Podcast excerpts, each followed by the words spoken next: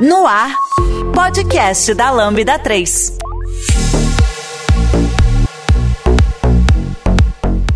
Oi, eu sou o Giovanni Bassi, esse é o podcast da Lambda 3. Hoje vamos falar sobre privacidade, o sexto e deve ser o último episódio. Aqui comigo estão André Valente, Guilherme Siquinelli, William Grazel. Não esqueça de dar cinco estrelas no nosso iTunes, porque ajuda a colocar o podcast em destaque. Não deixe de comentar esse episódio no post do blog, no nosso Facebook, SoundCloud também no Twitter. Ou se preferir, mande um e-mail pra gente no podcast.lambda3.com.br.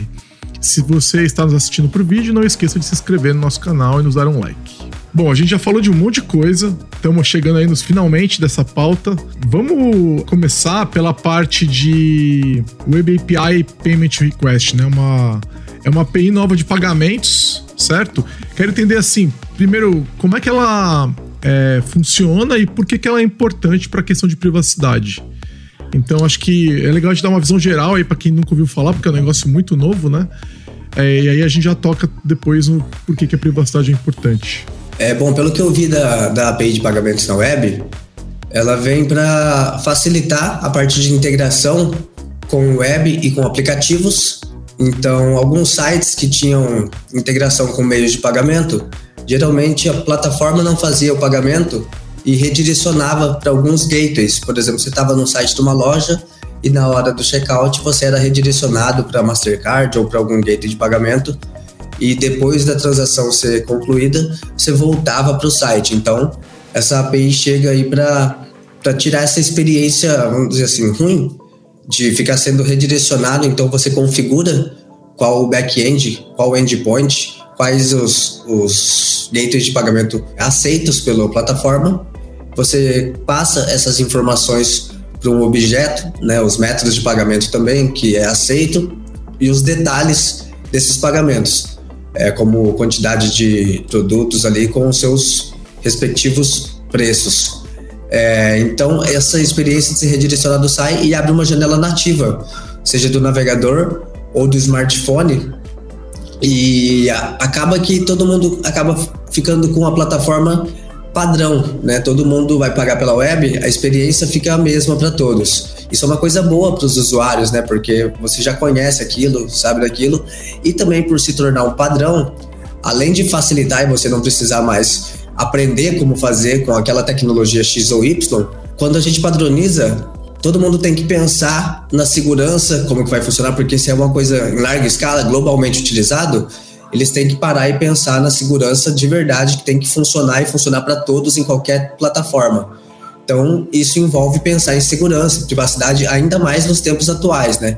Então, para utilizar essa tecnologia, nós temos que pensar, nós temos que ter HTTPS por padrão, toda comunicação é feita de forma criptografada, é solicitado o consentimento do usuário para que isso seja feito, as informações são isoladas é, você consegue colocar uma lista de endpoints que faz o processamento de pagamento permitidos e não sei se eu falei, mas a comunicação toda é criptografada. Então é, é uma segurança que a gente tem por se tornar um padrão e o pessoal tem que parar para pensar nisso de forma que atenda em larga escala. Superficialmente, assim, esse é um overview de como funciona esse método de pagamento na web. Essa API, então, é uma API JavaScript, é isso? Vai ter um objeto é nativo. API JavaScript. Isso já está estável nos navegadores? Isso funciona. Ainda não, não é todo mundo que está usando, mas já funciona. Eu acho que uma das coisas interessantes dessa API é que ela faz parte, acho que, de uma nova geração de APIs que estão sendo pensadas, que apesar de ter sim uma API no navegador, né, no HTML5, as famosas APIs HTML5, elas, na verdade, elas não se restringem a isso, elas têm um padrão de comunicação com back-end. Por exemplo, a própria a Web Authentication API, ela tem um padrão de comunicação com back-end não tão forte quanto essa da Web Payments, mas ela tem um padrão de pelo menos o que, que o servidor deveria receber, o que, que ele deveria enviar e como ele deveria tratar as informações da chave de criptografia no, no servidor, mas sem uma API estrita de quais dados com tais chaves específicas deveria ter. Pelo que eu entendi, essa API ela vai além, né? Porque ela está falando realmente, olha, o servidor tem que acessar, é, tem que receber tais JSON com tais chaves e tais parâmetros para que realmente é, eu, um, um front-end qualquer possa acessar um back-end qualquer que implemente essa API, sem necessariamente ter uma implementação sua de um BFF, um back-end seu ali intermediário, né? A gente percebe que cada provedor de pagamentos ali, né, eles têm as suas particularidades, né? Então, pode ter um ali que vai te pedir para colocar o número do cartão de crédito, tem o outro que vai te levar no site do banco e você coloca a tua senha do banco ali e tal, né? Isso ainda vai ser possível? Pelo que eu entendi, eu acredito que, por exemplo, a Mastercard funcionava de um jeito e essa forma não é suficiente para funcionar com, com essa API. Então, a Mastercard teria que se adaptar para dar suporte para que usem essa tecnologia. Né? Tem que ser alguma coisa que já funcione esperando isso. Então, os gateways é, tem que dar suporte para essa tecnologia e o, o front-end implementar para conseguir usar. Do ponto de vista do usuário, pelo que eu entendi, vai ficar mais fácil, porque vai ser uma, uma experiência única para todos os pagamentos que foram fei forem feitos usando essa API. Então, pra, principalmente imagino que pessoas com dificuldade de usar é, smartphone ou computador, que não, não tem muito essa. É, assim, tem dificuldade quando as interfaces mudam, elas vão ter mais facilidade porque vai ser uma interface única. E agora pensando Isso. do lado das, das empresas que oferecem meios de pagamento, como que fica isso para elas? Elas vão ter que então fazer uma, uma adaptação. Era acho que é isso que você estava explicando, né? Todas elas vão ter que então se adaptar a essa API para poder ficarem compatíveis com ela, para poderem ser usadas por trás como meio de pagamentos. É isso, isso, mesmo? Tipo, se eu for uma empresa dessas, eu deveria ficar preocupado porque eu posso me tornar desnecessária ou é que eu vou ter que me adaptar para continuar sendo relevante? É, eu acredito que preocupação não, porque facilita para o usuário, mas facilita para elas também, né? Elas têm um padrão a seguir e por mais que às vezes tenha um trabalho de adaptação, é um trabalho de adaptação que não substitui o papel delas, né? ainda é necessário, mas elas vão se, se adaptar a um padrão que as concorrentes delas também vão ter. Mas ainda tem margem para criar diferenciais, ainda essa API não, não faz tudo que uma empresa dessa faz, né? Ela só facilita o processo ali. É, pelo que eu entendi, isso é mais um mecanismo, uma nova funcionalidade que essas empresas podem fornecer por mais um meio para os clientes que forem consumir. Sei lá, você tem o seu, seu site, o seu e-commerce, e você gostaria de se integrar de alguma forma com eles, essa é uma possibilidade. As empresas que é, permitirem esse tipo de integração vai ser mais uma funcionalidade, um diferencial delas para poder se integrar com esses clientes. Não é uma obrigação. Perfeito né? E como faz parte de um padrão que foi pensado com um conglomerado de empresas e tudo mais, você tem diversos benefícios de estar tá fazendo isso de uma forma que acredita-se que seja boa, que seja segura, que respeite a privacidade do usuário e tudo mais. Então tem vários benefícios em cima disso do que fazer uma integração customizada com um player específico. É, eu estava dando uma, uma olhada aqui agora né, no site da MDN, do Mozilla, e é, é bem mais interessante do que eu estava imaginando aqui. O, o, a ideia é que você tem alguma forma, eu entendi essa parte ainda, mas você tem alguma forma de armazenar os dados do usuário, né? E no próprio navegador, eu acho que isso deve incluir os dados de pagamento também. É, essa é a parte que eu não entendi como funciona, mas no momento em que for ser iniciado um pagamento, é, o, o, usuário vai ser notificado, como o Guilherme falou mais cedo, por uma janela nativa, né? Então ele sabe que aquele processo está acontecendo, aquilo não, não pode acontecer de forma sem a, sem a interação do usuário, né? Então provavelmente deve acontecer através de alguma coisa que você não consegue colocar um elemento por cima, né? Porque a gente já viu isso muito acontecendo, né? O pessoal coloca alguma coisa transparente por cima, aí a pessoa clica errado, né? Então eles provavelmente o navegador vai colocar isso de uma forma nativa que nada possa ser colocado por cima ali. Então, ó, você é, quer fazer um pagamento para o site tal, está te solicitando um pagamento de tal, tal informação, tal valor, tal, não sei o quê. Aí você, ah, quero fazer. E aí ele deve te mostrar dados tipo de pagamento que você já tem. Ó, você tem esse cartão de crédito, você tem aquele cartão de crédito, você tem aquele Exato. PayPal, você tem alguma coisa assim. E aí é, você escolhe qual que você quer, você escolhe no navegador. E aí o navegador, ao você dar o OK, aí ele continua na promise que estava lá no JavaScript que fez a solicitação inicial.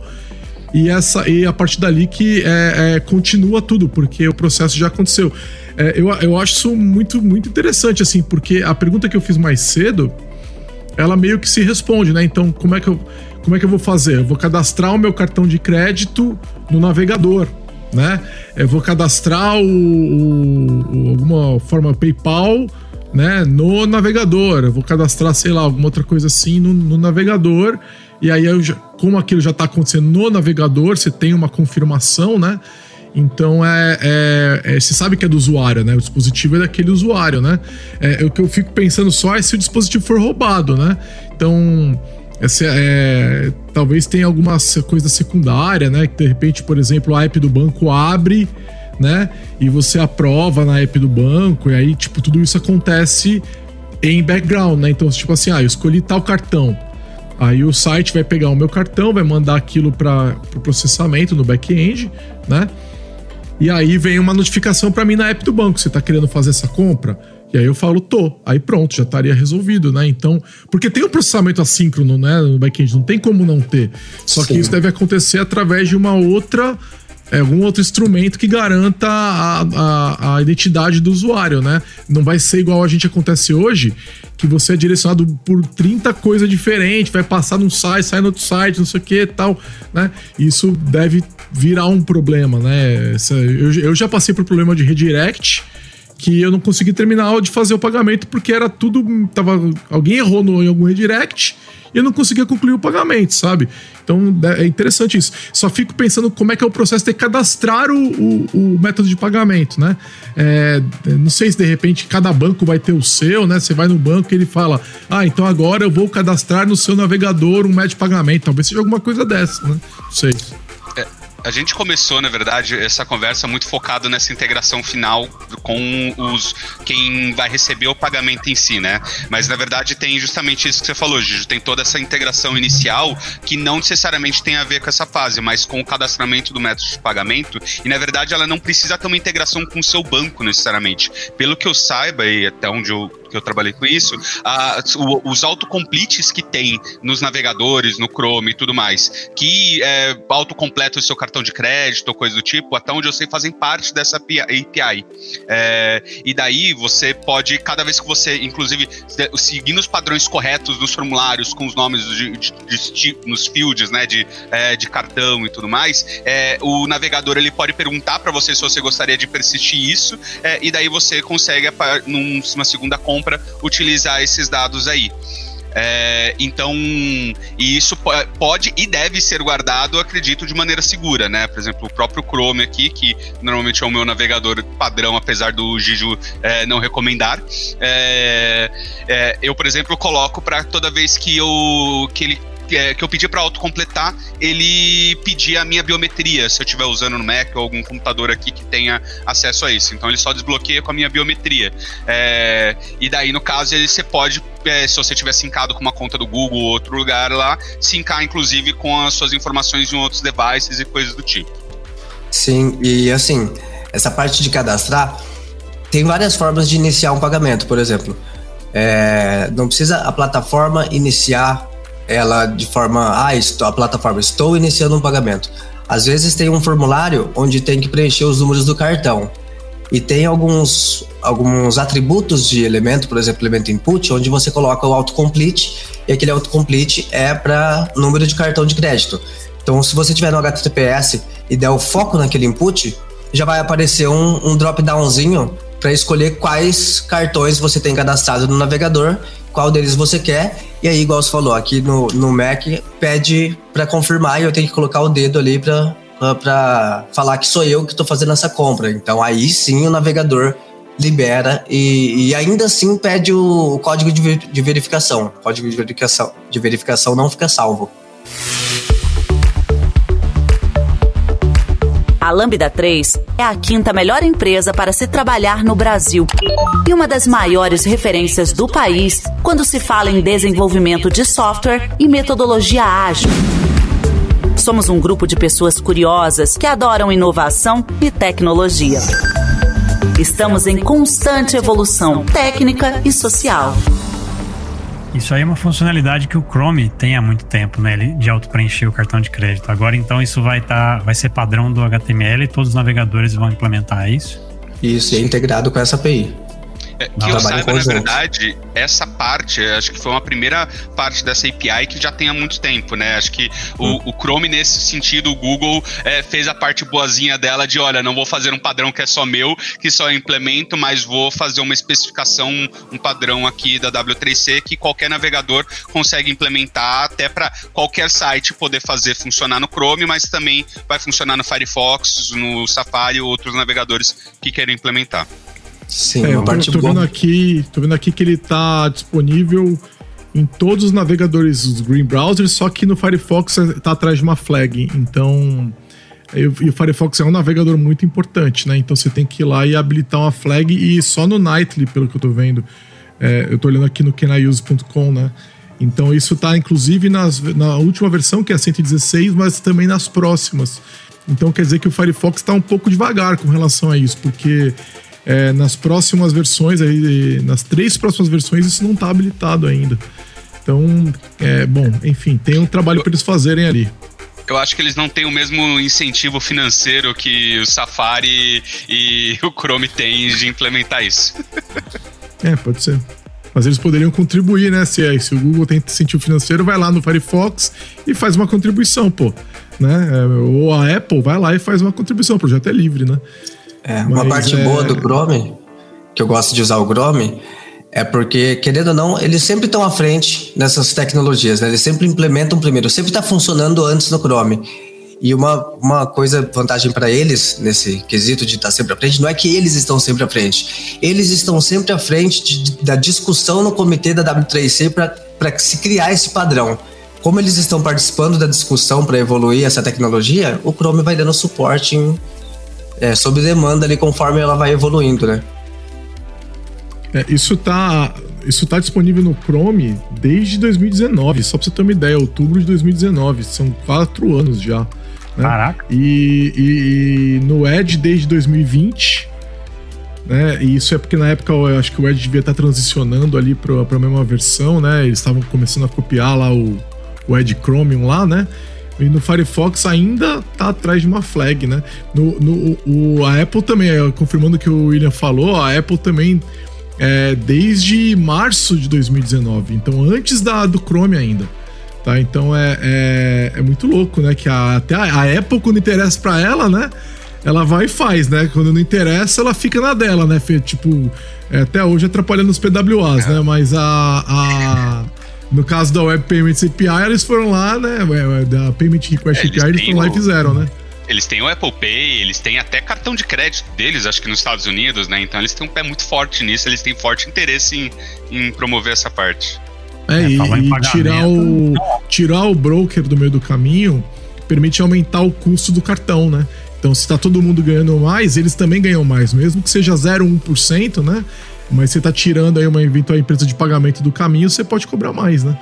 Então é, é os caras não são, não são nada bobos, né? Quando interessa para eles, eles fazem o negócio andar. É 0,1% para eles é muito dinheiro, né? Muito, né? Para qualquer empresa financeira, 0,1% é motivo de, de bônus aí, cara.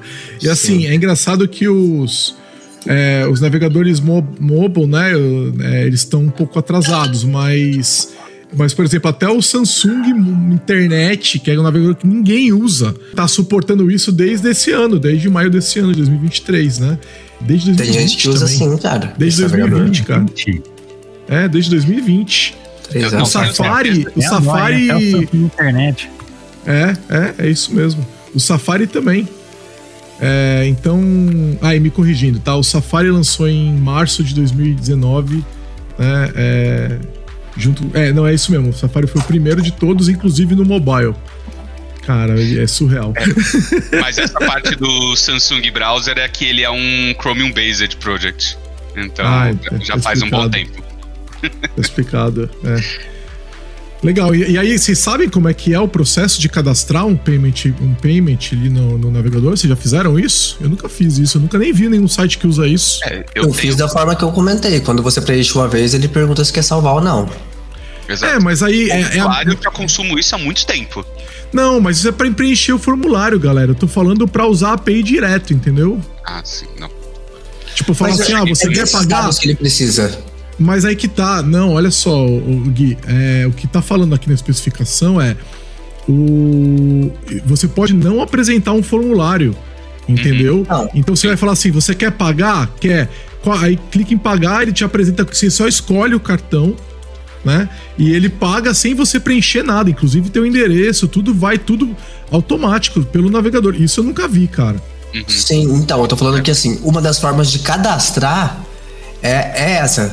Pode ter outra, que ah. eu não fiz, não usei ainda também, mas aí as próximas vezes já tem os dados salvos. Sim. Entendeu? Ele, ele salvou aqueles dados, aí ele aparece essa janela maior, onde você fala, oh, você quer escolher quais desses métodos, quais dessas carteiras que você quer escolher. Entendeu? Mas os dados já estão salvos, entendeu? Mas talvez tenha uma outra janela onde você vai lá e preenche sem, ter, sem estar não, acontecendo uma compra que o Gigi tá falando é que essa janela pode aparecer, mas em vez de ser para ser um autocomplete de um formulário customizado, já ser diretamente um envio para uma API que faça tudo por essa tela nativa Exato. que não tá sendo pela, pela sua site de cobrança lá da sua interface do navegador. É, porque quando ele preenche um formulário, na, no fim o processo é o processo normal, né? Tipo, do, pelo gateway, né? né? É, o interessante seria isso acontecer direto na loja, no site da loja, você só fala esse cartão e nem vê o formulário de, de, de pagamento. Que é, é, o que eu vi que a API tá prometendo aqui. Eles falam isso, pelo menos no, no da Mozilla eles falam isso, sem apresentar o formulário. Então.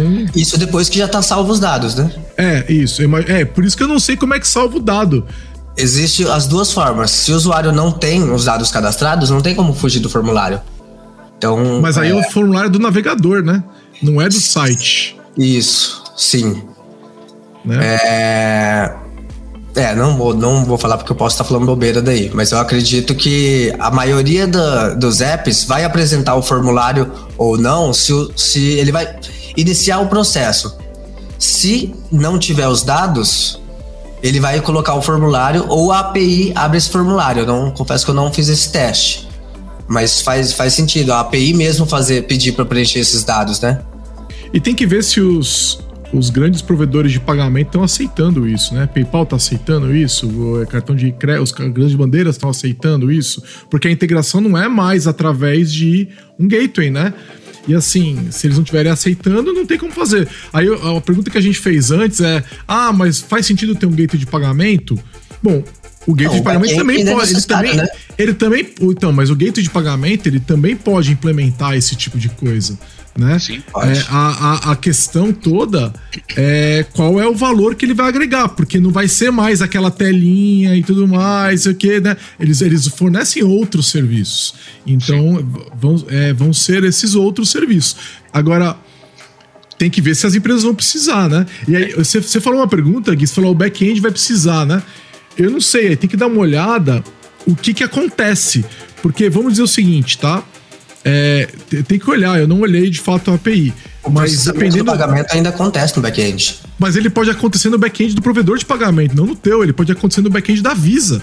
Entendeu? Ó, tal vendedor. né? É, não sei, eu não sei, tem que ver como é que é isso. De repente, assim, ó, tá, a Visa recebe aquela informação de que você tá fazendo um pagamento para tal empresa entendeu? E a partir dali avisa que se vira, entendeu? É de fazer o pagar a transferência e ela responde com um ID qualquer que eu vou enviar para a loja. Então a loja nem vê nada. Quem vê é. Quer dizer, eu, eu tô chutando, tá? Eu não sei se é isso que ele faz, mas de qualquer maneira. É, eu acho mega interessante. E de fato, ao tirar um, um player do caminho, que seria o gateway, né? Você aumenta a, a, a privacidade do usuário, né? E aumenta a segurança, né? Então, eu acho que é um negócio muito bem-vindo. E, e, aumenta, diminui a quantidade, a capacidade de fraudes também, né? Porque também. às vezes você cairia num site que não é o site do teu cartão ou do teu banco, querendo roubar a tua senha, isso não vai mais acontecer, né? Porque esse passo foi completamente eliminado. Então, tem uma questão de segurança muito interessante aí, né? Cair por phishing, né, também? Sim, sim, tudo isso, né? Interessante, muito legal mesmo. Isso aí vai deixar muita gente puta. Toda inovação acaba acontecendo isso, né? A Lambda 3 é uma empresa de tecnologia com expertise comprovada na construção de produtos digitais e soluções customizadas de ponta a ponta, que transformam o seu negócio para uma nova realidade. Saiba mais no site lambda3.com.br.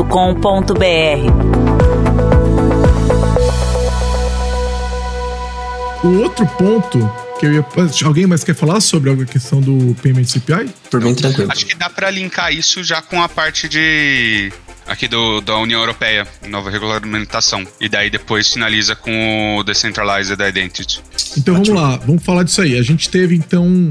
Passou é, no final de 2022 uma lei nova lá na, na Europa, Digital Markets Act, né? Passou em setembro de 22 começou a, a valer na maior parte em maio de 23, então há poucos meses atrás. Uhum. E é uma. Pelo que eu percebi aqui, é uma lei para garantir. É, é, ela tem a ver com privacidade também, que é o que a gente está falando aqui, mas ela tem um escopo muito mais amplo, né? De questão de regulação de. Como é que é? Ato de mercados digitais. Então ela é super ampla, né? É, e ato é como eles costumam chamar lei, né? Em inglês. Né? Então é uma lei de mercados digitais, né? O principal objetivo dela, pelo que eu entendi, é, é tentar minimizar o impacto dos grandes monopólios que a gente tem das big techs, do poder que elas têm de criar novos aplicativos, comprar empresas, impedir que empresas surjam e fazer uma cópia delas, dominando o mercado com a base de usuário que ela já tem. Ela tem tantas questões de como você trata os dados do usuário, que tem muito essa questão de, de privacidade, né? É, onde teoricamente ela não deveria ficar compartilhando todos os dados ou deixar muito claro quando ela estiver compartilhando dados entre aplicativos da própria empresa. Então, é, quando uma empresa cria um novo aplicativo, não é porque ela já tem aquela base lá que automaticamente ela vai para o outro. Né? O usuário deveria ter um mínimo de controle ali quando é, ela está indo de um para o outro lá e o que, que ela quer compartilhar entre esses aplicativos da mesma empresa. É, como ela tem também uma questão de impedir esse domínio tão forte que a maior parte das empresas, principalmente a senhorita Apple, tem sobre o ecossistema delas. Né? É, é para mim, como desenvolvedor web, é, um dos principais pontos onde isso me impacta é, é, justamente essa questão de que até há pouco tempo atrás a gente tinha a Apple aí não dando suporte nenhum a, aos famosos PWAs, né? Que pô, a, a, a, gente até fala, né? Se isso morreu, o que, que aconteceu e tudo mais. E um dos grandes detratores desse padrão de impedir que as tecnologias web saíssem é, e não ficassem presas somente ao navegador, eu conseguisse instalar um aplicativo web é, e usar, consumir ele como usuário sem estar preso à interface do navegador, como se fosse um aplicativo é, nativo qualquer, a principal empresa que bloqueou isso foi a Apple, porque ela não queria que todo aplicativo fosse passar pelo próprio loja dela, né? Que você não conseguisse consumir aplicativos de uma maneira nativa ou similar, assim, uma coisa que parecesse muito uma, um aplicativo comum nativo do ecossistema da Apple, que não fosse pelo controle dela passando pela loja dela. É, e depois da, de quando começou, quando, né, antes mesmo de, de ter começado a valer em maio, mas quando oficializou essa lei lá no ano passado, a gente já começou a Apple dando suporte à Web Push API, né? A, a, a API de aparecer notificações no, no celular, no browser, né? No, no sistema operacional mesmo, né? Sem ser pelo browser, mas por uma API que você pode se registrar pelo browser, né? Quando o usuário abrir o navegador, você pode é, a, pedir permissão para o usuário se ele gostaria de receber notificações e, e a partir daí dar Web Push para ele, coisa que a, a senhorita Apple implementava um outro outro pra, padrão para isso que não era o padrão da W3C mesmo, da web, e nunca tinha dado suporte ao Web Manifest API, que é a maneira que você fala como uma página na internet que você é sim um aplicativo que pode ser consumido é, independente da interface do navegador, né? Que ele poderia, que ele pode ser instalado. E a Apple nunca deu suporte a isso. Tinha um botão lá, Edit Home Screen, que era terrível, que não implementava nenhum dos padrões do manifest.json. E agora por incrível que pareça, olha, magicamente passou essa, esse ato, agora eles dão suporte. Olha só. Então, é, esse é, é, o, isso, é um exemplo é... Das, das consequências desse ato que a gente já está sentindo poderia ser considerado é, por alguns como um abuso de poder econômico. Agora eles têm uma lei que garante isso. É, eu, só para é, esclarecer, eu, é, a questão é a força da, de alguma determinada empresa, que eles chamam de gatekeepers, né? É, em algum determinado mercado é, que tem tanta presença naquele mercado, tanto market share, que ela consegue impedir a entrada de outras empresas, é, com, fazendo força. Ou ela faz dump, ou ela cria um, não suporta um padrão, como o William falou, ou alguma coisa dessa, né? E ela impede que outras empresas entrem, né? A gente teve vários casos disso acontecendo no, na, na história da tecnologia aí, e aí é, isso tem sido muito comum, é, é, esse abuso desse poder mesmo. E aí, assim, é, pelo que eu vi aqui, eles estão identificando essas empresas que são gatekeepers, né? Então, entre elas, lógico, tá claro a, a Alphabet, né? Que é a, a dona do Google, Google né?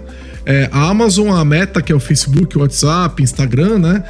É, a Microsoft e a Apple, mas devem ter outras empresas também, né?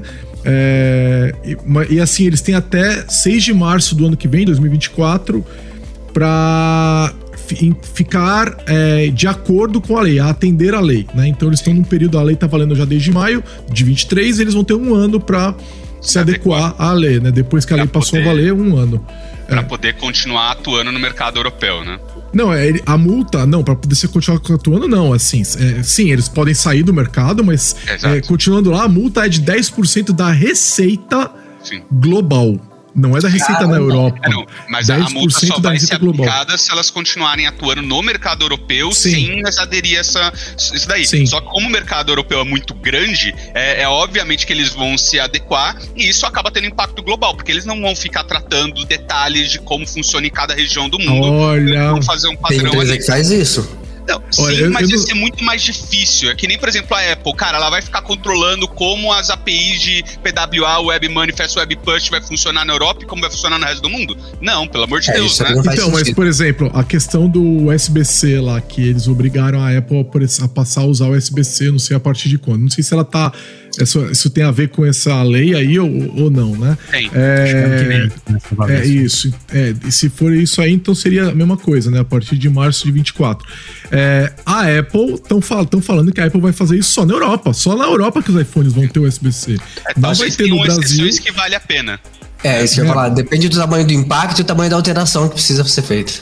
Sim. Exato. Aí, assim, é, isso é, é, mas eu concordo que muita coisa vai acabar acontecendo é, para todo mundo. Eu, eu acho que no, no, ponto que toca especificamente a privacidade, uma parte uma, uma, é, muito importante é a, a, é, a proibição de combinar dados coletados de aplicações diferentes que são da mesma empresa, por exemplo, Facebook e WhatsApp.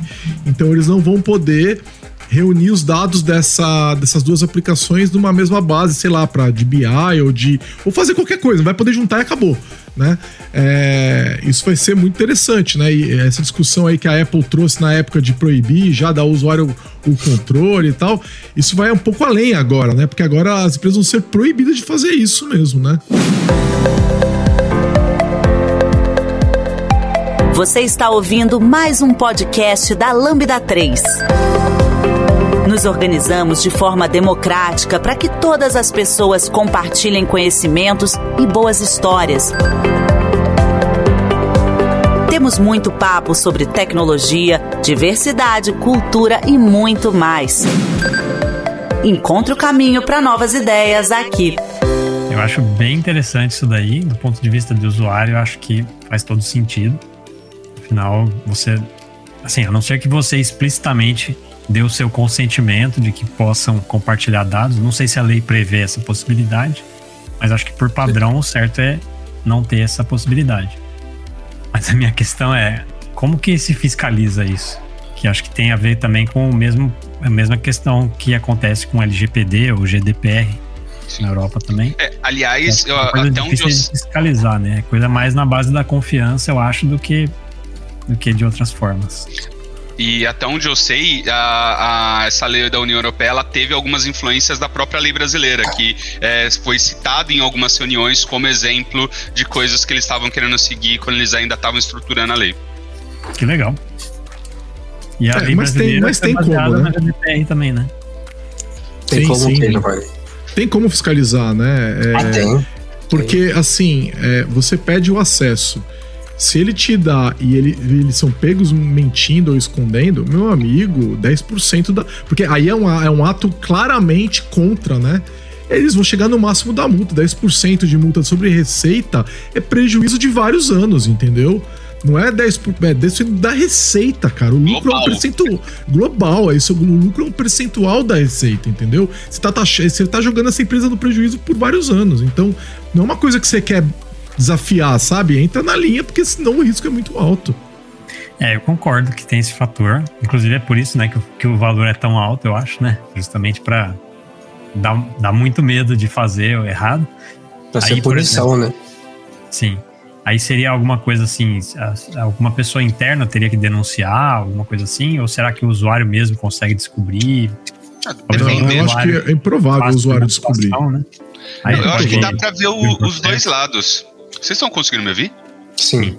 Tá. Eu acho que tem os dois lados, porque em alguns casos dá para você descobrir, por exemplo, é, nessa questão agora da, da, da do threads, né, do da, da meta. É, e daí você poder criar o seu usuário da meta baseado no seu usuário lá do Instagram. É, cara, se você não tiver dado permissão é, criar a parte, daí do nada começar a aparecer dados de um lugar para o outro sem você ter dado permissão, isso dá para fazer uma verificação. Então, tem certas coisas que dá para verificar. Detalhes de como eles fazem lá dentro, obviamente que não vai ter como se não tiver visível para o usuário final.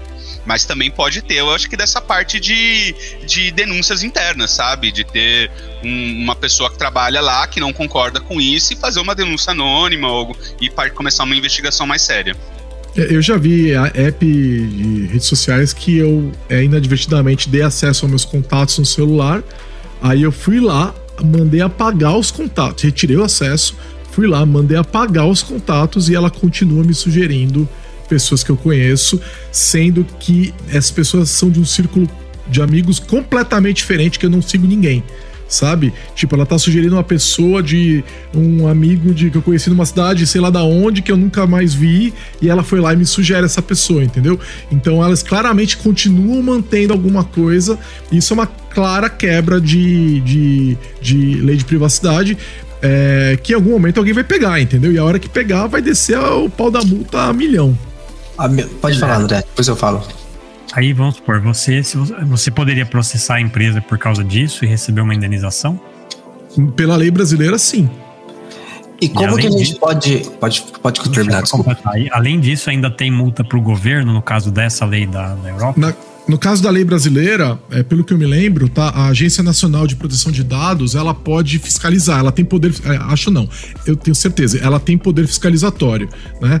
É, e aí ela pode dar uma multa também, aí tem parâmetros dessa multa lá na, na, na Lei Geral de Proteção de Dados, para se ela acontecer alguma coisa. Isso não remove o direito dos usuários de entrarem com processos civis ali de indenização por alguma coisa que a lei também prevê.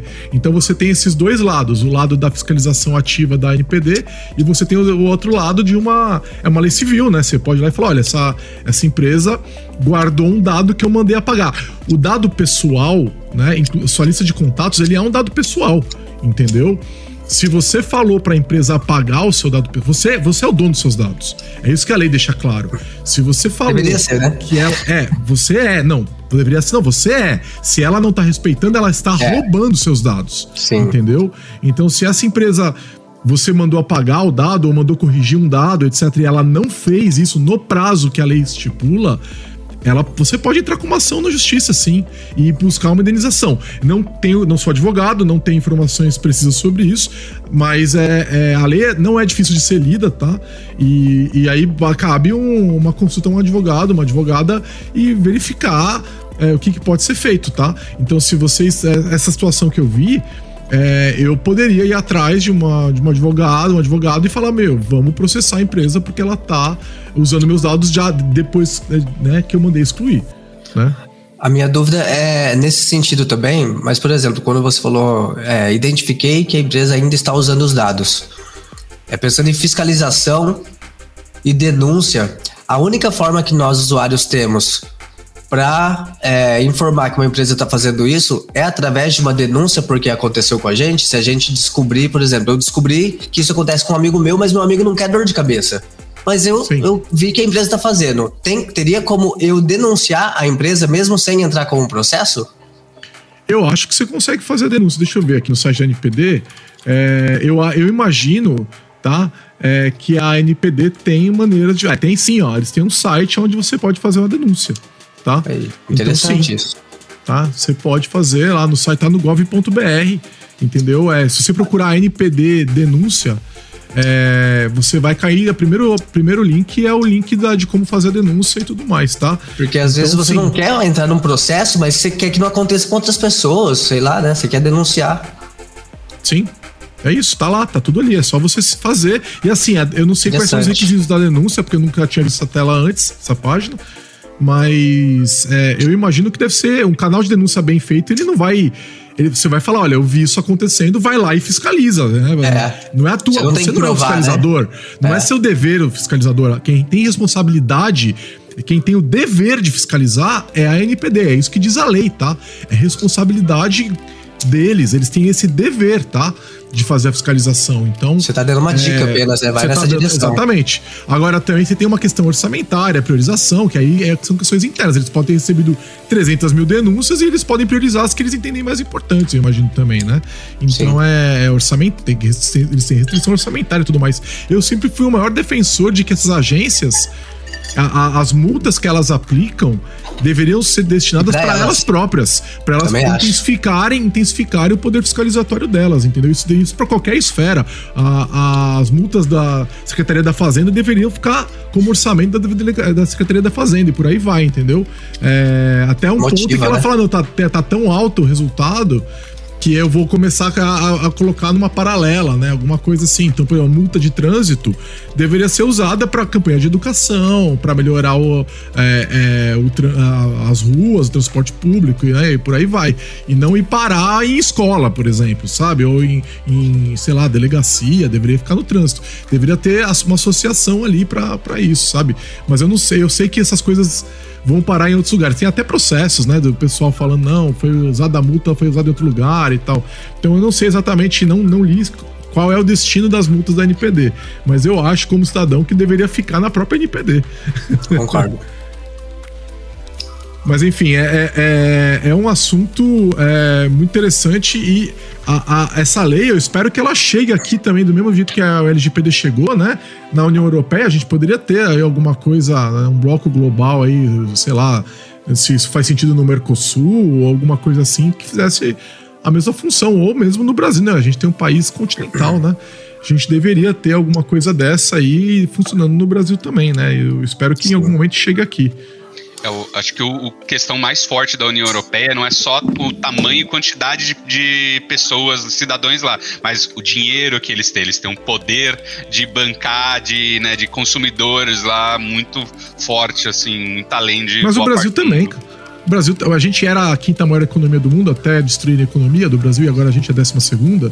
É, mas a gente ainda é a 12 maior economia do mundo. Isso é muito dinheiro, sabe? Então, é, o mercado consumidor do brasileiro ele é gigantesco. Então, é, é, é, a gente tem, tem, tem muito interesse por aqui, né? Eu costumo falar, o Brasil é um país muito rico, ele não é um país pobre, né? Ele é um é. país explorado. Né? Ele é um país roubado, mas ele não é um país pobre, né? Se fosse pobre, não tava cheio de multinacional aqui querendo ganhar uma grana, certo? Então, é, a responsabilidade da, da, da, do povo, da sociedade representada pelo governo, é fazer que essa galera entre na linha. Né? Só que tem que tomar cuidado com o lobby, né? O lobby no Brasil é, é ilegal, certo? Então, assim, se as empresas estiverem fazendo lobby, tem que ser denunciado e quem fez lobby tem que ser preso, certo? Então, assim, é, é, é diferente dos Estados Unidos, onde o lobby é legal. No Brasil, o lobby não é legal, sabe? Então, é, isso tem que ser é, tomado muito cuidado, sabe? Porque não é assim que as coisas funcionam, né? Deve ser difícil caracterizar o lobby em algumas situações, né? É. Qual que é o limite entre o lobby e o não lobby? Esse é assunto para outro episódio, inclusive, mas é, é, eu, não, pelo não, que eu sei, nunca ouvi falar, nunca nem ouvi, nunca nem ouvi falar de, né, de, de ninguém preso por causa de lobby ou denunciado. Acho que no Brasil isso acho que nem isso. acontece, mas pode ser falta de conhecimento minha mesmo. É, não tô entrando nesse assunto porque a gente tende a entrar num buraco negro aqui de. É, sim. fugindo da pauta.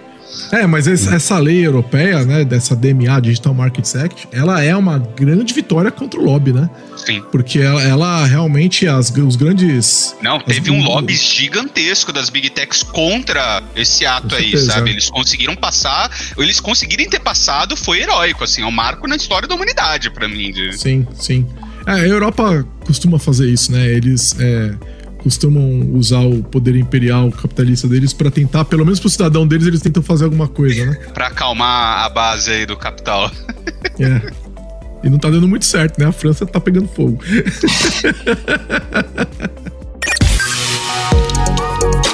Você já conhece a Lambda 3?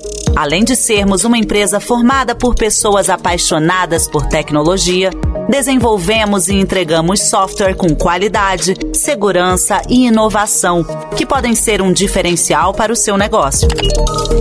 Acesse o site lambda3.com.br e conheça mais. Vamos pro último item de hoje, pelo menos eu acho que é o último, não sei, sempre surge assuntos nesse episódio, né, nesse podcast, é. então vamos ver. Que é sexto, a. Tá? É, é, pois é. E talvez o último da série, que é a identidade descentralizada, né, em inglês é DID, Decentralized Identity. Então, se vocês forem procurar, é mais fácil procurar por esse termo, Decentralized Identity, né? É, é uma proposta que vai dar é, supostamente mais é, autonomia é, para o usuário, mas ao mesmo tempo manter é, também um controle por lado das empresas, governos, etc., no que diz respeito à questão da gestão da identidade. Né? Então, eu vou falar, vou dar uma visão bem, alto, bem por alto. Eu não sou especialista, é uma coisa que eu li assim, é, que tá, que tá é, recentemente, que está ganhando um pouco de força. E aí eu vou. Se vocês, vocês, vocês perguntem o que vocês acharem que é interessante para vocês. O que acontece é o seguinte: a ideia é que. Da mesma forma que um governo, por exemplo, te dá lá uma carteira de identidade, certo? É, se bem que esse exemplo no Brasil é, é, terrível, né? Porque cada estado faz a sua, né? Mas é, vamos falar então da, da CNH, né? Que é a grande identidade que o Brasil de fato tem, né? Que é um modelo padronizado. Também, né? É, mas o CPF, é, exatamente. Mas a CNH está se tornando a grande identidade, né, no Brasil, não é? O meu CPF é um papel preto e branco impresso é. pelo governo, tá? É. Na verdade, eles, eles me passaram, eu imprimi um A4 e plastifiquei para ficar mais bonitinho ainda. Isso porque, tá virando cara... padrão de quase todos os documentos, na verdade. Nos Estados Unidos, é eu sei que o padrão é CNH mesmo, que não é CNH, obviamente, né? A carteira de, de motorista lá é um dos maiores documentos padrões lá. Ou é isso, mas não é, padrão. Mas não é padrão. Sei, não é para todo Cada mundo. estado faz o seu. É, não, e eles têm cidadãos lá que, na verdade, eles são contra ter esses dois negócios, justamente porque eles são a favor do direito de você não ser identificado ou controlado pelo governo de maneira nenhuma. É, é. O, o, meu CPF ainda é, é, foi enviado pelo governo pelo correio em papel, é um papel com um, uma cor Mas é diferente ali. Um, não, não é papel moeda. É, é, um papel tipo de uma cor um pouco mais bege, assim. E eu tenho ele aí até hoje, não, não deve nem mais valer, porque não tem foto, nada, né?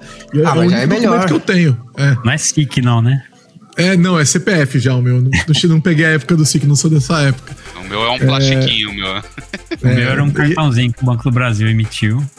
E Tá aí até hoje, velhinho, mas, mas ele, eu botei no RG, daí eu nunca mais uso ele, eu uso só no RG mesmo. Então, mas vamos pegar o exemplo da CNH, que é o. É, agora tá tendo um esforço de ter uma, uma, um documento unificado Único, no Brasil e tal, né? É, mas é, vamos falar da, da, CNH que todo mundo já viu, tem uma e tudo mais. Agora tem até é, informações de outros documentos, né? Número da reservista, número do RG, tá tudo na carteira de, de agora é motorista, app, né? né?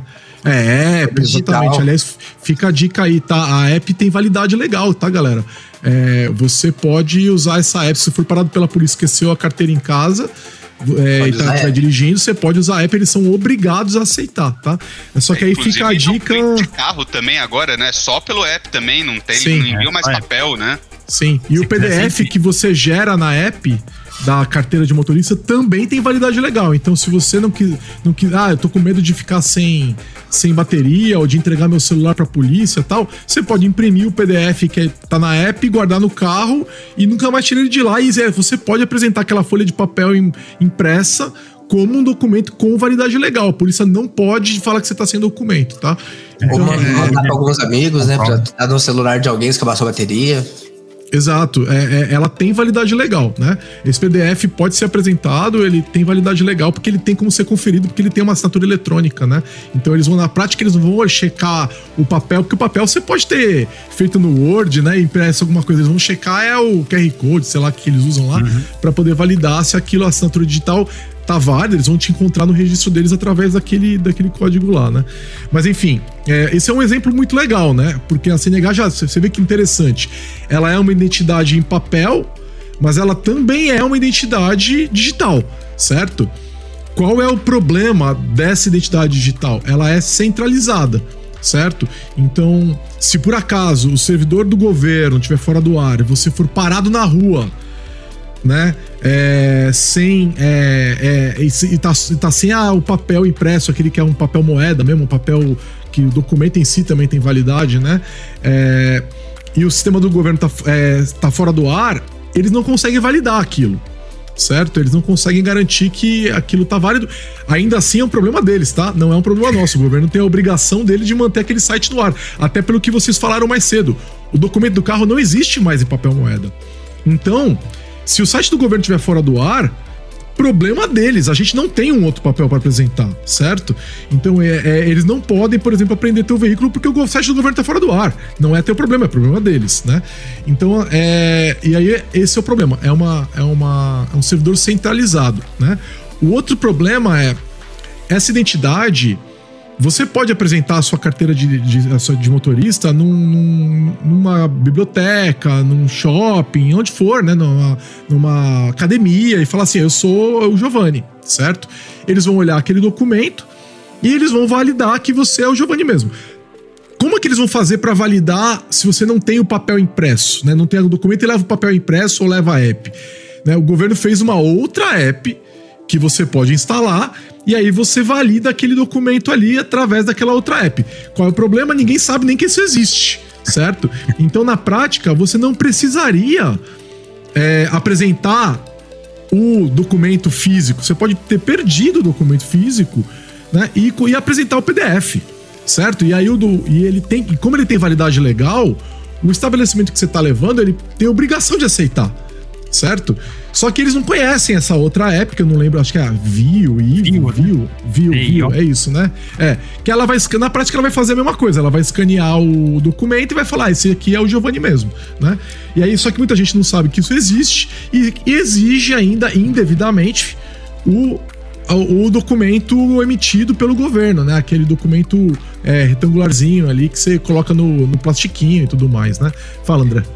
É, ele funciona offline, viu? Você sabe? Acho que não. Acho que não. Nunca, nunca testei. Vou até testar, tá? Nunca testei. Tá?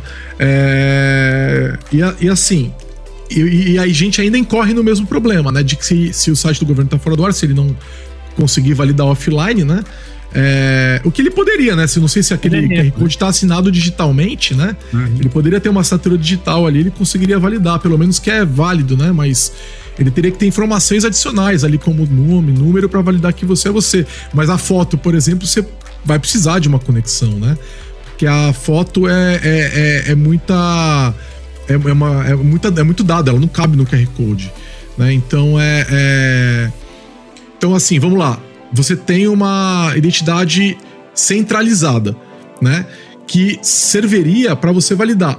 É, e aí, a ideia da identidade descentralizada é que você tenha outras entidades é, que pudessem fazer essa validação também. Então é como se o governo tivesse uma é, outras é, entes que conseguem fazer essa validação também, inclusive offline se for o caso, tá? É, e como que isso funciona? No fim das contas tem um blockchain, certo? É, só que quem precisaria ter uma replicação desse blockchain, etc., seria só quem quisesse de fato ter a, executar a validação, certo? É, é, no final, certo? Então, assim, é, você pode fazer a validação usando um serviço de terceiro que ele tem o blockchain, por exemplo, né? Mas de qualquer forma, você tem uma identidade descentralizada, não é um, uma, um único, uma única entidade que está é, realizando aquela validação, tá? É, eu não sei se o processo de criação é, do, do, da identidade ele também é descentralizado, tá? Ou se é uma entidade única que faz a criação, mas eu imagino que deve poder ser, dado que é da natureza do blockchain, né? Você deve poder também criar uma um mecanismo descentralizado de, de criação de, né, de append no, no, no, blockchain. Só que isso vai aí vai, vai entrar numa treta que é o mecanismo de consenso, né? Então eu não sei exatamente como é que eles estão fazendo isso, tá? É, mas é, tem um, um, um, blockchain ali no fundo e tem um protocolo baseado em OpenID para fazer a validação, certo? E é, uma credencial que está sendo governada pelo W3C, tá? Chamada de Verifiable Credentials, tá? Então você tem vários protocolos que estão sendo criados, né? É, para no final ter o processo todo funcionando. Você tem o, o, o protocolo, inclusive, do, do OpenID, né? Que é o Self-Issued OpenID Provider, SIOP, né? Ele não é um processo que depende desse processo todo que eu estava falando agora. O, o, esse CIOP aí, né, da, do OpenID, ele é um protocolo que valida é, credenciais autogeradas, certo? Só que no processo de geração de credencial, para com essa é, Decentralized Identity, a credencial é gerada pelo usuário, no dispositivo do usuário, usando informações é, que estão associadas a essa credencial anterior. Então ele usa uma, uma chave privada que ele tem para gerar uma credencial que é então enviada via OpenID. Entenderam? E aí, a, essa credencial, ela é o, o, o formato dela seria essa verifiable credential que o W3C está montando. Então, com isso, você. E a validação, no final das contas, acontece é, através de um protocolo que está sendo desenvolvido. Um protocolo. São, não, são vários protocolos novos de validação onde essa, essa credencial é, viaja, né, passa por, e aí no final você tem a validação dessa credencial, que tem lá a assinatura lá da chave privada que foi feita lá atrás, ela é verificada contra o blockchain tá? Então, você tem a união de vários protocolos para dar essa essa essa é, autonomia para o usuário, né? Aí ao mesmo tempo dá às entidades geradoras de identidade é, a autonomia para gerar essas identidades também e, e, o usuário final, a empresa final lá que está validando a identidade, conseguir fazer isso tudo de forma independente. Então você tem essas três entidades, né? Uma funcionando de forma um pouco independente da outra, mas todo, uma, toda uma relação de confiança entre elas criptográfica, sabe? É um negócio muito interessante.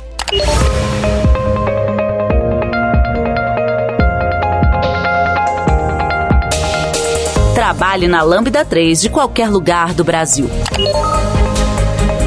Estamos com várias oportunidades abertas para atuação remota full-time Acesse vagas.lambda3.com.br, conheça nossas vagas e vem ser Lambda. Falando desses protocolos, eu sei que a W3C tem, tem um que chama Web ID e é de um, é, faz parte de um ecossistema que está sendo criado chamado Solid. E que até tem uma empresa que chama Inrupt, que é do criador da web, né, do Tim Berners-Lee, e eu sei que essa empresa dele, que é paralela à W3C, ela tem todo um trabalho com essa parte de descentralização da nossa identidade e de criar pods para que os nossos dados sejam nossos, mantidos por nós, mas de uma forma descentralizada. Você sabe é, qual, como que eles estão trabalhando em conjunto? Se tem suporte disso tudo? Se, se a D&D é, faz parte desse processo ou, ou não? É, eu tô dando uma olhada aqui na. É um draft da W3C, tá? Pra Decentralized Identifiers, tá? Uhum. É, ele não menciona esse cara aí, o, Gui. Então não sei, assim, se. Se, se isso tá, tá presente ou se de repente ele tá complementando, tá? É, então você tem. O, do W3C você tem o Decentralized Identifier e o Verifiable Credentials. E eu não achei esse cara aí de é, web, web, como é que é? Web ID. Web né? ID. É, eu te mandei é. um link aqui no chat falando é, uma proposta que já faz tempo que foi feita de dar suporte ao D&D adicionando Web ID. É, não sei, não sei se está conectado, tá? Então, é, o, o, que tá, o que tem são esses dois a, da W3C, aí tem uma fundação, né?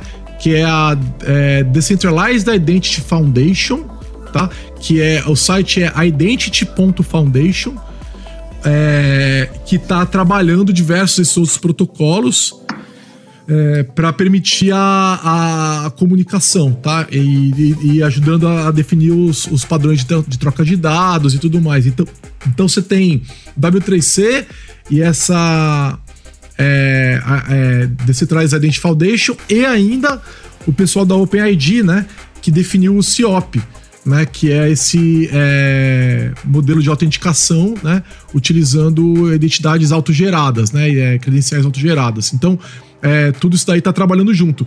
ainda é assim, alguns desses caras são draft, né? Então é, é uma são recomendações do W3C, ainda não é uma é, uma versão final, né?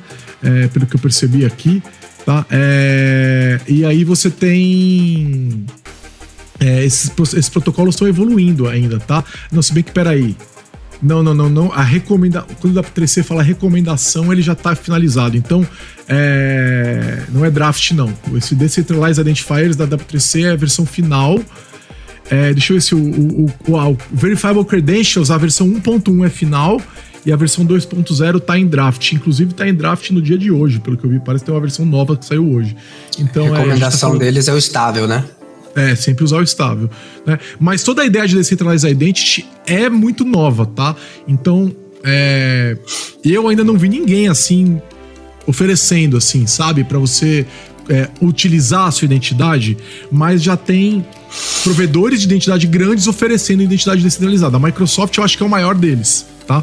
Então a Microsoft tá é, é, oferecendo no que era o Active, Azure Active Directory, né? Eles estão chamando de Entra, né? É, então eles têm o Entra Verified ID, onde eles fazem toda a emissão da, da identidade e eles têm o blockchain. Eu, eu acho que eles têm um blockchain lá, tá? Eu não, não, não sei como é que eles estão fazendo isso, mas isso tá é, dentro do, do Eles estão oferecendo toda a infra para isso, sabe? Você não precisa ficar você fazendo a, a gestão da identidade, porque. É, então o que, que isso quer dizer, tá? a empresa que tem Azure Active Directory, ou agora é Intra, né? É, é, é, ela, ela poderia oferecer uma identidade descentralizada. Ela pode, na verdade. Já pode oferecer, porque eles anunciaram o produto como estável já faz uns meses, pelo que eu me lembro. E aí, você teria que ter consumidores disso, que é isso que eu falei. Não tem ninguém ainda oferecendo. Mas, por exemplo, você poderia ter uma academia, certo? Que está oferecendo um desconto certo? Para a tua empresa. Aí como é que você prova que você trabalha lá? Você chegaria com crachá, certo? Só que o crachá pode ser falso, né? Como é que a empresa vai validar que aquele crachá é falso ou não? Né? Ela, ela pode ter, fazer uma integração via API e tal, ela confia no crachá, né? No, né? Ou então ela pode usar uma Decentralized Identity, entendeu? E aí como é que funciona isso na, no Azure Active Directory? Você usa o Microsoft Authenticator. Ele grava a tua identidade, tá nele, fisicamente nele porque a gente está falando de, um, de estar fisicamente, né? Você baixa do AD criptograficamente uma chave privada que vai estar dentro do aplicativo do Microsoft Authenticator e aí na hora de se apresentar na academia você poderia é, gerar uma credencial auto-identificada. Então lembra que a credencial é gerada na hora para aquele para aquela transação, certo? E aí é, o, a outra parte, a academia recebe aquela informação, certo? E consegue validar ela sem precisar ir para nenhum lugar. Ela consegue validar diretamente, porque aquilo tá criptograficamente assinado, é. sabe? Dá para fazer uma relação com o Ubiquit também, né? Com o quê? Ubiquit. Ah, sim, Ubiquit. Sim, sim, é o Ubiquit lá, a chavezinha, Isso. né? É, sim, é, é, é, sim, exatamente, mesma coisa, certo? Só que a diferença é que na YubiKey você tem que cadastrar ela, né? Então eu tenho sim. que chegar lá e falar assim, essa é minha chave privada certo? Então, nesse caso, eu não tô fazendo isso. A, a, academia nunca me viu, entendeu? Ela tem uma relação de confiança não comigo. Com a empresa. Mas, é, e não é, não é nem com a empresa, é com o provedor de identidade da empresa, ah, né? Isso. Que no caso aqui seria a Microsoft, certo? Que tá mantendo toda a infra, certo? Que na, na, prática ele representa a empresa, né? É como se fosse com a empresa, assim. Né? É, e aí, assim, a, a, essa relação é uma relação de confiança criptográfica, então ela consegue ser feita offline, entendeu? Muito Se a empresa estiver razoavelmente atualizada com o blockchain, ela consegue fazer uma validação sem depender de nada, tá? Então, é, é, e no fim você ancora o seu blockchain no, no é o que todo mundo faz, né? No Bitcoin, né? Para garantir que teu blockchain privado, corporativo, ele tá ancorado numa, numa chain maior e não foi alterado, né? Então, assim, é você poderia ter um processo de atualização, é, de uma sincronização dessa chain. Eu não sei se é exatamente assim que eles fazem, tá? Mas de manter essa chain atualizada localmente, né, de alguma forma.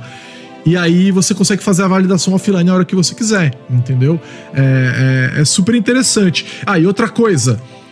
Você pode, é, mesma forma que você entrega o seu a sua carteira de habilitação para academia para ela ver que você é você e ela depois ela te devolve, né? Você pode revogar o acesso dela à sua, à sua, à sua credencial também. Porque lembra que é o seguinte, a credencial é gerada por você, né? Então ela pode ser revogada por você. Tá? E outra coisa que também, assim como a empresa também que gerou a tua credencial, também pode revogar a tua credencial. Então, pensa com isso em nível de governo. O governo, eu falei que o, o, o site lá do governo lá é, poderia estar offline e você não consegue mais validar o negócio, de repente, né? É, você poderia é, ter isso descentralizado, certo? É, e aí, isso, qualquer um que estivesse se alimentando do, do da, da, da, desse banco do, do, governo, certo? Poderia fazer a validação também sem depender do, do site do governo, então poderia estar descentralizado. Ou, sei lá, os estados poderiam ser outras entidades de validação, entendeu? É, e, e aí também de revogação, certo? Então, o governo vai lá e fala assim: ah, não, a sua CNH tá vencida. Tá, tá, venci, tá vencida, não, ela tá caçada. Então você tomou muitas multas e agora eu cacei a sua CNH. Se você, é, você precisa de é, um. Como é que eu vou revogar isso? Para poder saber que tá revogado, você precisa de uma sincronização com o governo de alguma forma, certo? É, para poder fazer isso de forma descentralizada, tá? É, o André ia perguntar alguma coisa? Eu tenho uma possível provocação a fazer aqui, ó. Eu testei, eu acabei de testar o aplicativo Vio, que é do SERPO, do governo federal, e eu validei a CNH e ele funcionou offline. Eu, eu, eu, desabilitei a internet antes de abrir o aplicativo, então ele nunca teve acesso à internet. Eu abri ele, eu validei a CNH e ainda apareceu a minha foto. Então o bagulho surpreendeu. Então, então ele deve estar de alguma forma guardando sua foto na, na naquela no imagem, né? É, o que é muito louco, né? Pois é, muito louco. É uma foto em baixa resolução, mas dá pra ver lá que sou eu. Então aí eu, eu queria fazer uma comparação. Nesse caso, como, como que se compararia o funcionamento aí do, desse, dessa validação que funciona offline pelo, só pelo QR Code com a validação de uma entidade, identidade descentralizada? Porque, pelo que eu entendi, a identidade descentralizada ainda precisa da internet, é isso mesmo? Então, depende, né? É, é, ela, ela precisa. Ela precisa sincronizar é, de tempos em tempos, certo? É porque é um blockchain, ele tá andando, né? O blockchain tá recebendo uhum. apêndices ali, né? Então, é, uma validação online, ela vai usar um mecanismo descentralizado para fazer a validação. E, aí, é, é, eu, se você tiver offline, né? Eu não sei até onde dá para ir com essa validação, porque o que deve estar tá acontecendo aí, André, é uma validação de alguma chave criptográfica que já está no View, né? É, e ele consegue falar, ele tá com uma chave pública, né? De alguma, e aí ele tá validando uma assinatura de uma chave privada que aconteceu naquela, naquele QR Code, de alguma forma, né? É, o, é, o mesmo princípio poderia se aplicar também, certo? A questão toda é a revogação. Pensa é, aquele assunto, é aquele que eu falei, né? Então sua CNH foi caçada, certo? Uhum. Porque você tomou multas demais. É, você é, abre o view e valida, ela vai validar. Porque aquela, aquela imagem, aquele PDF, quando ele foi criado, aquele PDF, a tua carteira estava válida. Então, uhum. assim, o processo de revogação depende de conexão com a internet. Aí o que acontece?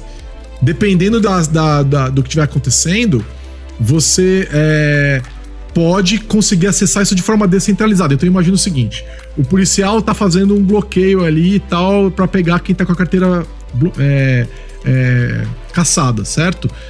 Ele tem conexão com a internet, mas o site do governo federal tá fora do ar.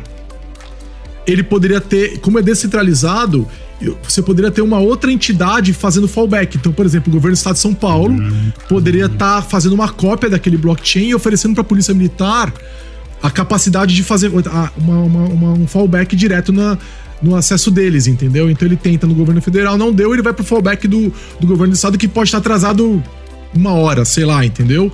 Então você tem isso ainda descentralizado. Então você teria camadas, né? Primeira camada, exatamente o que o View faz hoje, ele valida só uma chave, é uma assinatura digital, certo? Que ele pode fazer isso offline. Segunda camada, ele tenta fazer pelo site canônico central e terceiro ele vai tentando validar para qualquer um dos que ele consegue, certo? Então é como se fosse um DNS, né? Eu tento primeiro, não deu, eu tento segundo, não deu. É, o DNS é um excelente exemplo de descentralização, né? É, então é, é, seria a mesma coisa, você vai tentando nos que você consegue é, até um deles validar, entendeu? Mesmo que tenha um certo atraso, se a sua carteira for caçada, ela não foi. É, qual a chance dela ter sido caçada hoje, certo? Ela foi caçada dias atrás, meses atrás, e aí você já, já era, você tá todo mundo sincronizado, entendeu? Então é, é a mesma coisa na carteira da academia, né? Então sei lá, eu tô atrasado a validação algumas horas, mas eu não fui demitido agora, eu fui demitido ontem, anteontem, um mês atrás, entendeu? Então, algum atraso, né, ele é aceitável, certo? É, é, então, eu, é a mesma coisa que você poderia pensar em cartórios, entendeu? Validação de documentos, tudo isso dá para levar isso tudo muito além, sabe? É, e mesmo que você não consiga comprovar que ela foi revogada, sim ou não, pelo menos você consegue comprovar que um dia ela valeu. Já é algum começo lá, o um mínimo do mínimo, Exato. né? Exato. Então, eu acho assim, esse é um exemplo interessante de blockchain, né? Onde a gente tem uma, uma, um banco de dados compartilhado. Como eu falei, eu não sei se ele obrigatoriamente tem que ser escrita é, em vários lugares, porque aí ele teria que ter um mecanismo de consenso, né? É, ou se não, então não sei como é que isso está funcionando, não parei, não parei para ler essa parte, mas é um uso bem interessante de uma blockchain que permitiria todas essas, essas questões e os caras estão trabalhando né? Essas pessoas estão trabalhando num, nos protocolos que vão permitir isso. Eu acho que hoje a gente está falando de.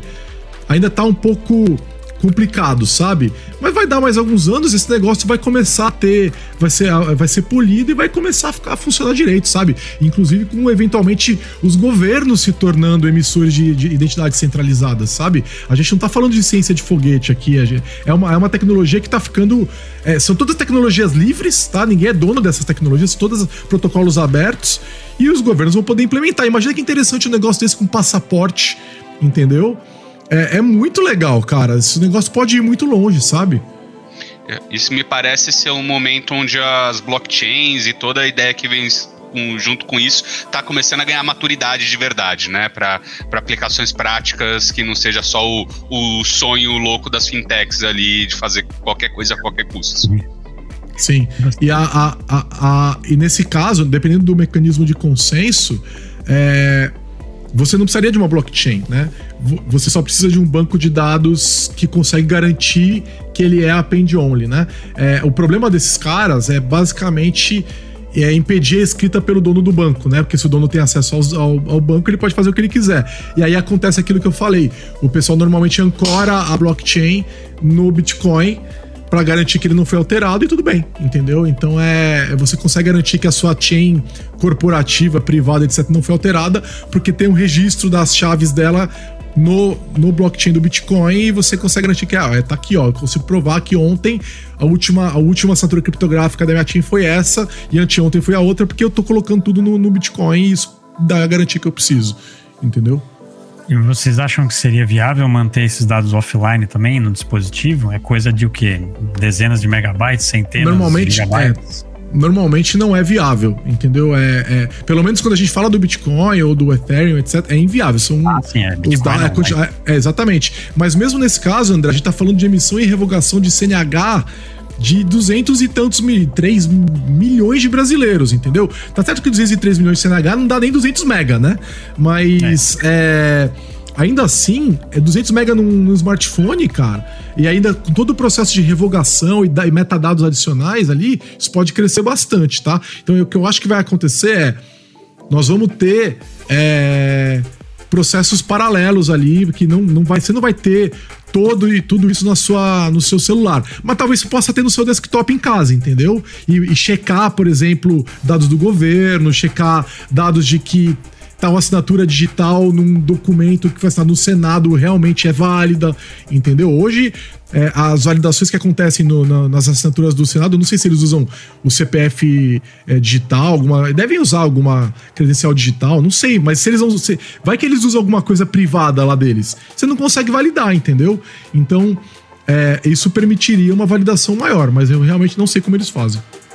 Acho que daria, por exemplo, para colocar, uh, os, vamos supor, nesse caso da CNH, poderia deixar os dados mesmo no próprio QR Code, por exemplo, e colocar só a questão de, valida de, de, de validade e revogação na blockchain, que daí seriam bem, bem, bem menos dados, né?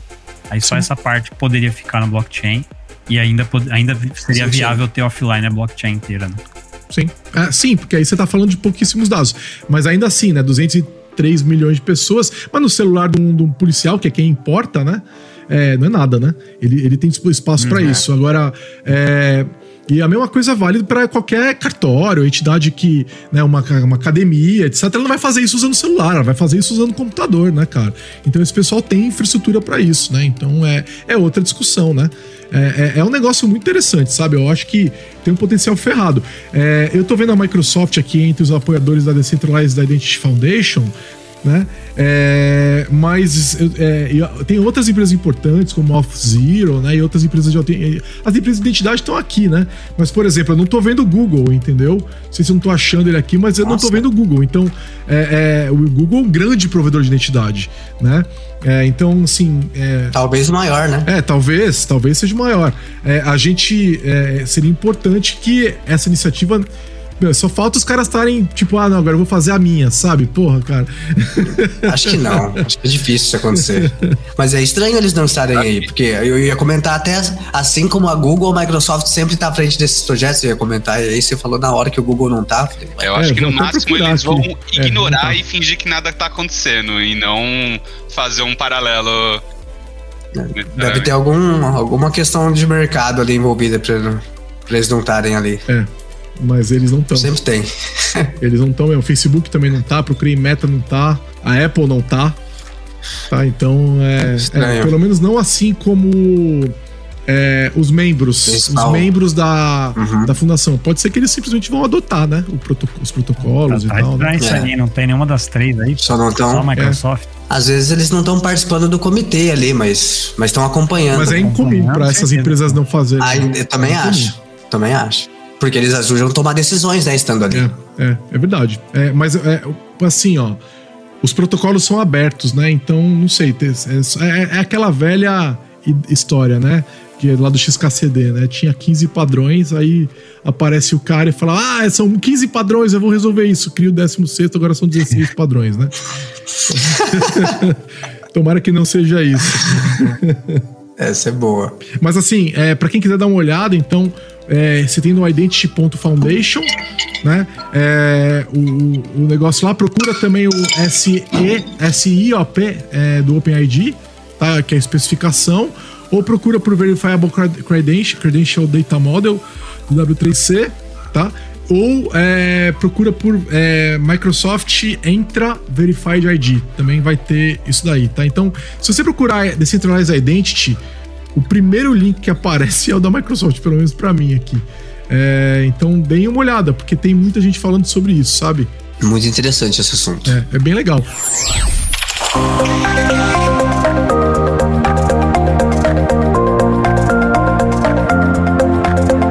Esse podcast é produzido pela Lambda 3, uma empresa de tecnologia inovadora que pode te ajudar em seus maiores desafios.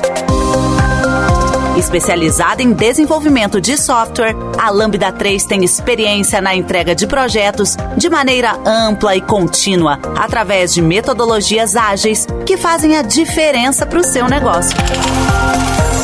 Conheça nossas soluções entrando no site lambda3.com.br.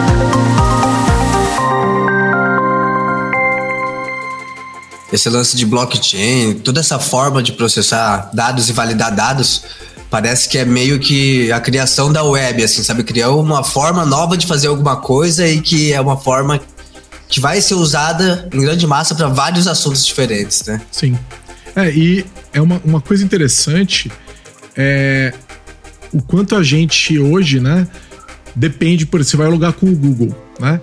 Amanhã depois o Google vai lá e exclui tua conta, cara. E aí, como é que você loga? Entendeu? É por isso que eu, eu simplesmente não uso logar com o Google, logar com Meta, logar com Microsoft. É, eu, eu, com eu, não uso pra nada, nada. E se é um, assim, é, se é um que eu já fiz, sabe? Eu vou lá e crio a senha. Porque daí eu consigo recuperar aquilo se por acaso o Google resolver é, eu... é, me cortar, entendeu? Porque tem uns que você não tem nem a Entendi. senha, cara. Entendeu? E o e-mail é o e-mail é. do Google, arroba Gmail. Entendeu? No meu caso, pelo menos, eu uso um e-mail no, no domínio próprio. Então, se o Google for lá e me quebrar, eu ainda tenho aqueles Google Workspace gratuitos, sabe? Isso que eu ia falar. É, pois é, mas se o Google resolver me, me excluir... Mas e se eu... cortar também? Não, mas aí eu pego um outro provedor de e-mail. E aí eu recupero a ah, é conta é com e-mail. Agora, se a domínio. sua conta é arroba gmail, né? E você não tem o segundo e-mail cadastrado e você e o Google te corta, você tá na roça, cara.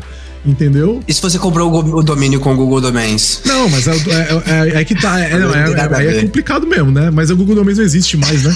eles venderam, né? Ele vendeu, né? Mas, é, mas existe. Né? Existe né? por mais alguns meses, né? Eles vão mudar de nome pra. Ah, é? Não é, ele vai, é Google, é, Google Domains. Vai ficar né? com Google no meio, né? Certo. Então, assim, é um problema usar esses login com é, não é uma boa ideia, sabe? É, é toma cuidado com isso, principalmente Mas... se você rouba, usa um arroba Outlook, arroba, arroba Gmail. Esse e-mail não é teu, tá? Ele é arroba Gmail porque ele pertence ao Google. Esse arroba Outlook é arroba Outlook porque ele pertence à Microsoft.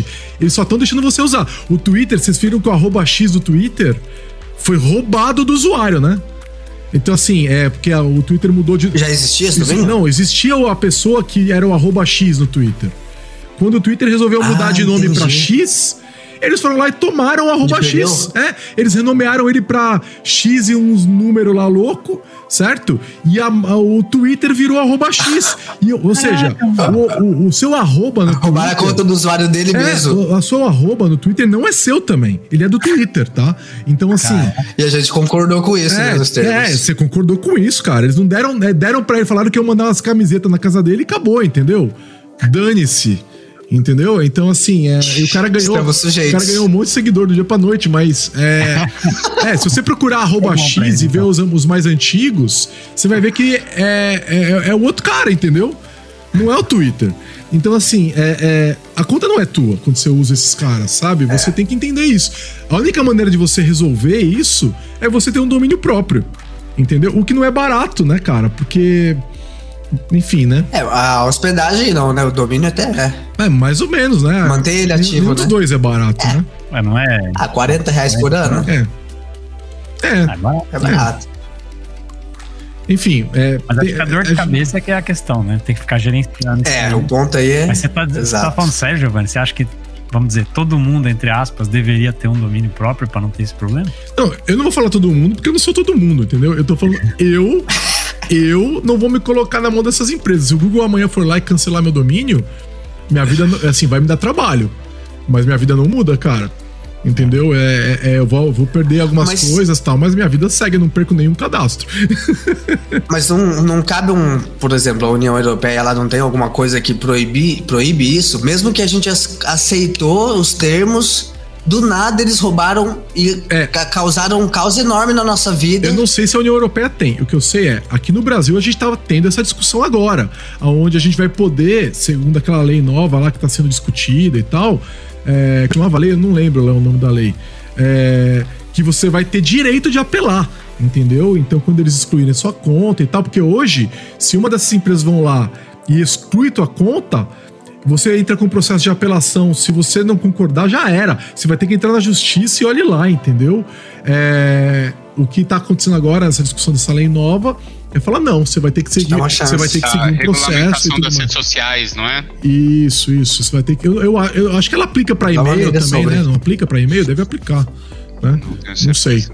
Outra Mas eu acho assim, é, uma, é um negócio que afeta a tua vida, né, cara? Sim. Sim, pô, de várias formas. Eu acho que ela deve afetar. Eu acho que essa lei ela deve afetar identidades é, virtuais no geral, né?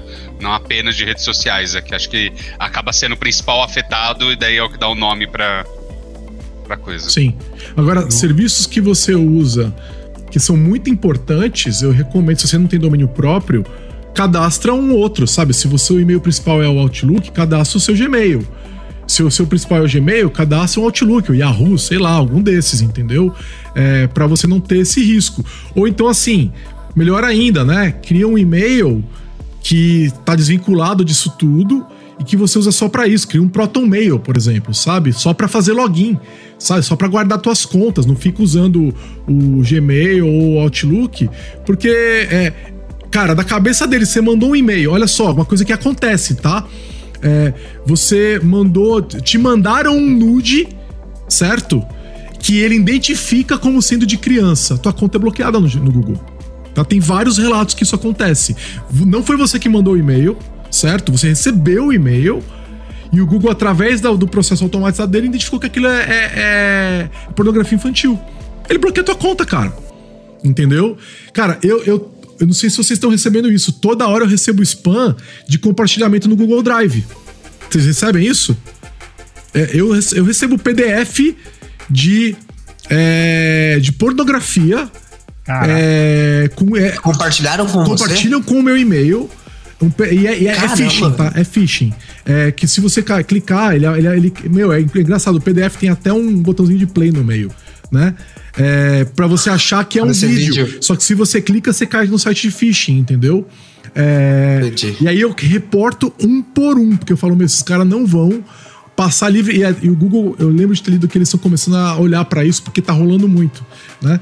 Mas imagina um negócio desse, eles te mandam um negócio desse, é pornografia infantil, eles bloqueiam tua conta, entendeu? E aí você se Loucura. fudeu, entendeu? Então, assim, é, é um negócio complicado, sabe? Então. A se preocupar. É, Entendi seu é, ponto. É, exato. Então, sempre assim, serviços são importantes para você, banco, sabe, governo, sabe? Sempre usa um e-mail secundário. Você tem que ter um e-mail secundário. Porque se, o teu e-mail não é teu. Isso, na verdade. Teu e-mail não é teu. Teu e-mail de arroba gmail, arroba outlook, yahoo, não é teu, tá? Então você tem. O meu é arroba. É, então, pronto. Esse e-mail é teu, porque é o teu domínio. E, e inclusive, aqui no Brasil, os .br, você não troca a titularidade dele sem ser é, por, fax, por fax, presencial tal. Ah, o registro.br agora tem um processo de validação que não é eletrônico. É offline, entendeu? Porque é, você consegue até trocar o gestor, administrador, financeiro tal, mas não consegue trocar a propriedade do domínio, entendeu? O processo de troca da propriedade do domínio é um processo manual que ele vai validar para não te roubar. Então, é um negócio mais complicado roubar um domínio, sabe? Então, é, é bem mais interessante. Eu ia falar que outra coisa que se acontece, você tá ferrado, é se alguém invade sua conta e você não consegue recuperar. A plataforma não te ajuda em nada. Tem uma amiga que aconteceu isso com ela e, e ela ficou tentando recuperar, daí fazia pelo Instagram. Aí fazia reconhecimento facial, aí falava que ia processar, aí dava negativo. Aí fazia de novo, dava negativo. Aí uma vez deu positivo, mas aí ela não trocou rapidinho a senha e a pessoa que invadiu trocou e ela não conseguiu de novo. Ela gastou um dia inteiro, não conseguiu. O Instagram, ajuda deles não tem e-mail, não tem nada não que tem, você possa é. pedir ajuda de alguém. Se você não conseguir pelos meios que a plataforma te oferece, você tá ferrado. Ela perdeu a conta, a conta foi vendida. Teve um restaurante que comprou e ganhou trocentos mil seguidores lá. É, eu, eu vi uma mulher, uma mulher que eu, eu sigo no Instagram passou pela mesma coisa, três semanas sem a conta, com o pessoal que roubou a conta dela, vendendo, assim, fingindo que era ela, e entre posts que eles pegavam posts antigos dela, com foto dela para fingir que ela ainda tava lá, né? é, né? Eles colocavam propagandas no meio, entendeu? E estavam usando propaganda e phishing, estavam roubando gente. É. Entendeu? Cara, será que tá acontecendo isso com uma conta minha do Facebook? Eu não consegui recuperar uma conta minha do Facebook. Não consegui, mas ninguém falou nada pra mim. Gui, ah, é? tô, tô, recebendo mensagem, nada. Mas tem uma conta minha que eu tive que criar outra. Eu fiquei meses tentando recuperar. Não recuperei. Não aceitava o documento. Sem, sempre pode. É. Aquele negócio, cara. A gente é, você não tá pagando, você Nossa. é o produto, cara. É. Entendeu? É tenso.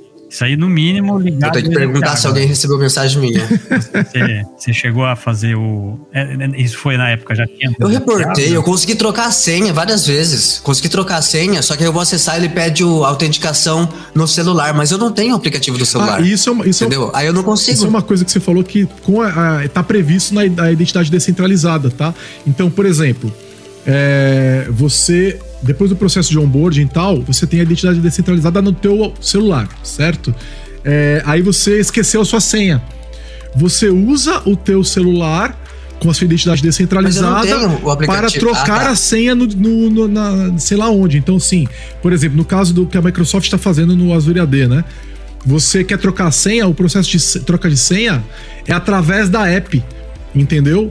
Não tem mais que. Mas e se você não tem a app? Ah, não, aí você não tem a identidade descentralizada. Então eu tô assumindo que Mas você. Mas no caso tem. do Facebook. É. Entendeu? Você tem que ter um. Então, o Facebook tem que ter assume... alguma coisa que garante que você é você. No caso que a Microsoft está fazendo, é pela app do Microsoft Authenticator. Você poderia usar uma YubiKey, por exemplo, entendeu? Lá dentro tem uma chave privada. Entendeu? Você poderia usar uma YubiKey para fazer a validação. Entende? Então, é, depende muito de como é que você vai usar isso, como é que isso vai ser implementado e por aí vai, entendeu? O, o governo poderia Facebook fazer isso assumiu com que eu tinha- o, o aplicativo do GovBR, entende? Sim. Então, O Facebook assumiu que eu tinha o aplicativo é, instalado, porque eu já tive anos atrás, e aí, pronto. O- a outra maneira é mandando documento. Eu mandei três tipos de documento, mesmo assim, não foi aprovado. Cara, É inacreditável. muito É. chato isso, né, cara? Sim. Muito chato. Eu tô até hoje sem a minha senha do ICQ. Meu, meu, meu- eu tenho até hoje meu ID e não consigo mais acessar. Porque o e-mail, Eu também tô o sem minha senha do o e-mail ICQ. que eu usava 20 anos atrás não existe mais, me ferrei. Eu devo estar pela mesma existe situação, ainda, né? mas Existe? sei lá qual e-mail que deve estar lá. Nunca tentei recuperar a senha. Caraca, alguém, alguém deve estar se passando por mim lá então. Tá enchendo o saco de alguém com oh oh. então é isso, galera. É... Acho que fechamos, né? Fechamos a dúvida, série. Você tinha dúvida, Giovanni, se ia ter pauta? É, a gente tava falando se ia dar uma hora de programa com três assuntos, né? Uma hora e meia. O Gigi sempre subestimando a nossa capacidade de falar mais do que a boca. Impressionante, uma hora e meia.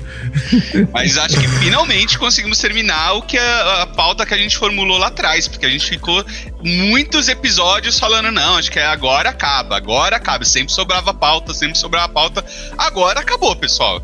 Se vocês A temporada leva mais de um ano, Se né? vocês é, quiserem que a gente fale mais sobre algum assunto, mandem sugestões pra gente. Fale que temas relacionados à privacidade, segurança e em tecnologia que vocês de repente gostariam que eu ouvir a gente falando aqui, porque da nossa parte, até segundo momento, acabou. É, a gente pode fazer. Mandem aí comentários no nosso Twitter, ou, ou no Twitter da Lambda 3, ou lá no comentário lá no post do, do blog que a gente dá uma olhada. É, eu acho assim, a gente pode aproveitar e se reunir de novo daqui um tempo, né? Tipo, ah, vai ter coisa nova surgindo, quando tiver material suficiente pra conversar, né? A gente conversa se, se, se valer a pena, né? Se tiver coisa Quando falar. acabar o prazo das Big Techs pela União Europeia lá pra conseguir se adaptar, né? Vamos ver o que aconteceu? Quem sabe? Sim, Boa. sim. É, Uma boa é oportunidade. isso aí. Então tá bom. Valeu então, galera. Até mais. Valeu, gente. Valeu. Valeu, pessoal. É. Grande abraço. Falou. Você ouviu mais um episódio do podcast da Lambda 3. Indique para os seus amigos esse podcast. Temos também um feed só com assuntos de tecnologia e outro que mistura assuntos diversos. Toda sexta-feira, sempre com o pessoal animado da Lambda 3.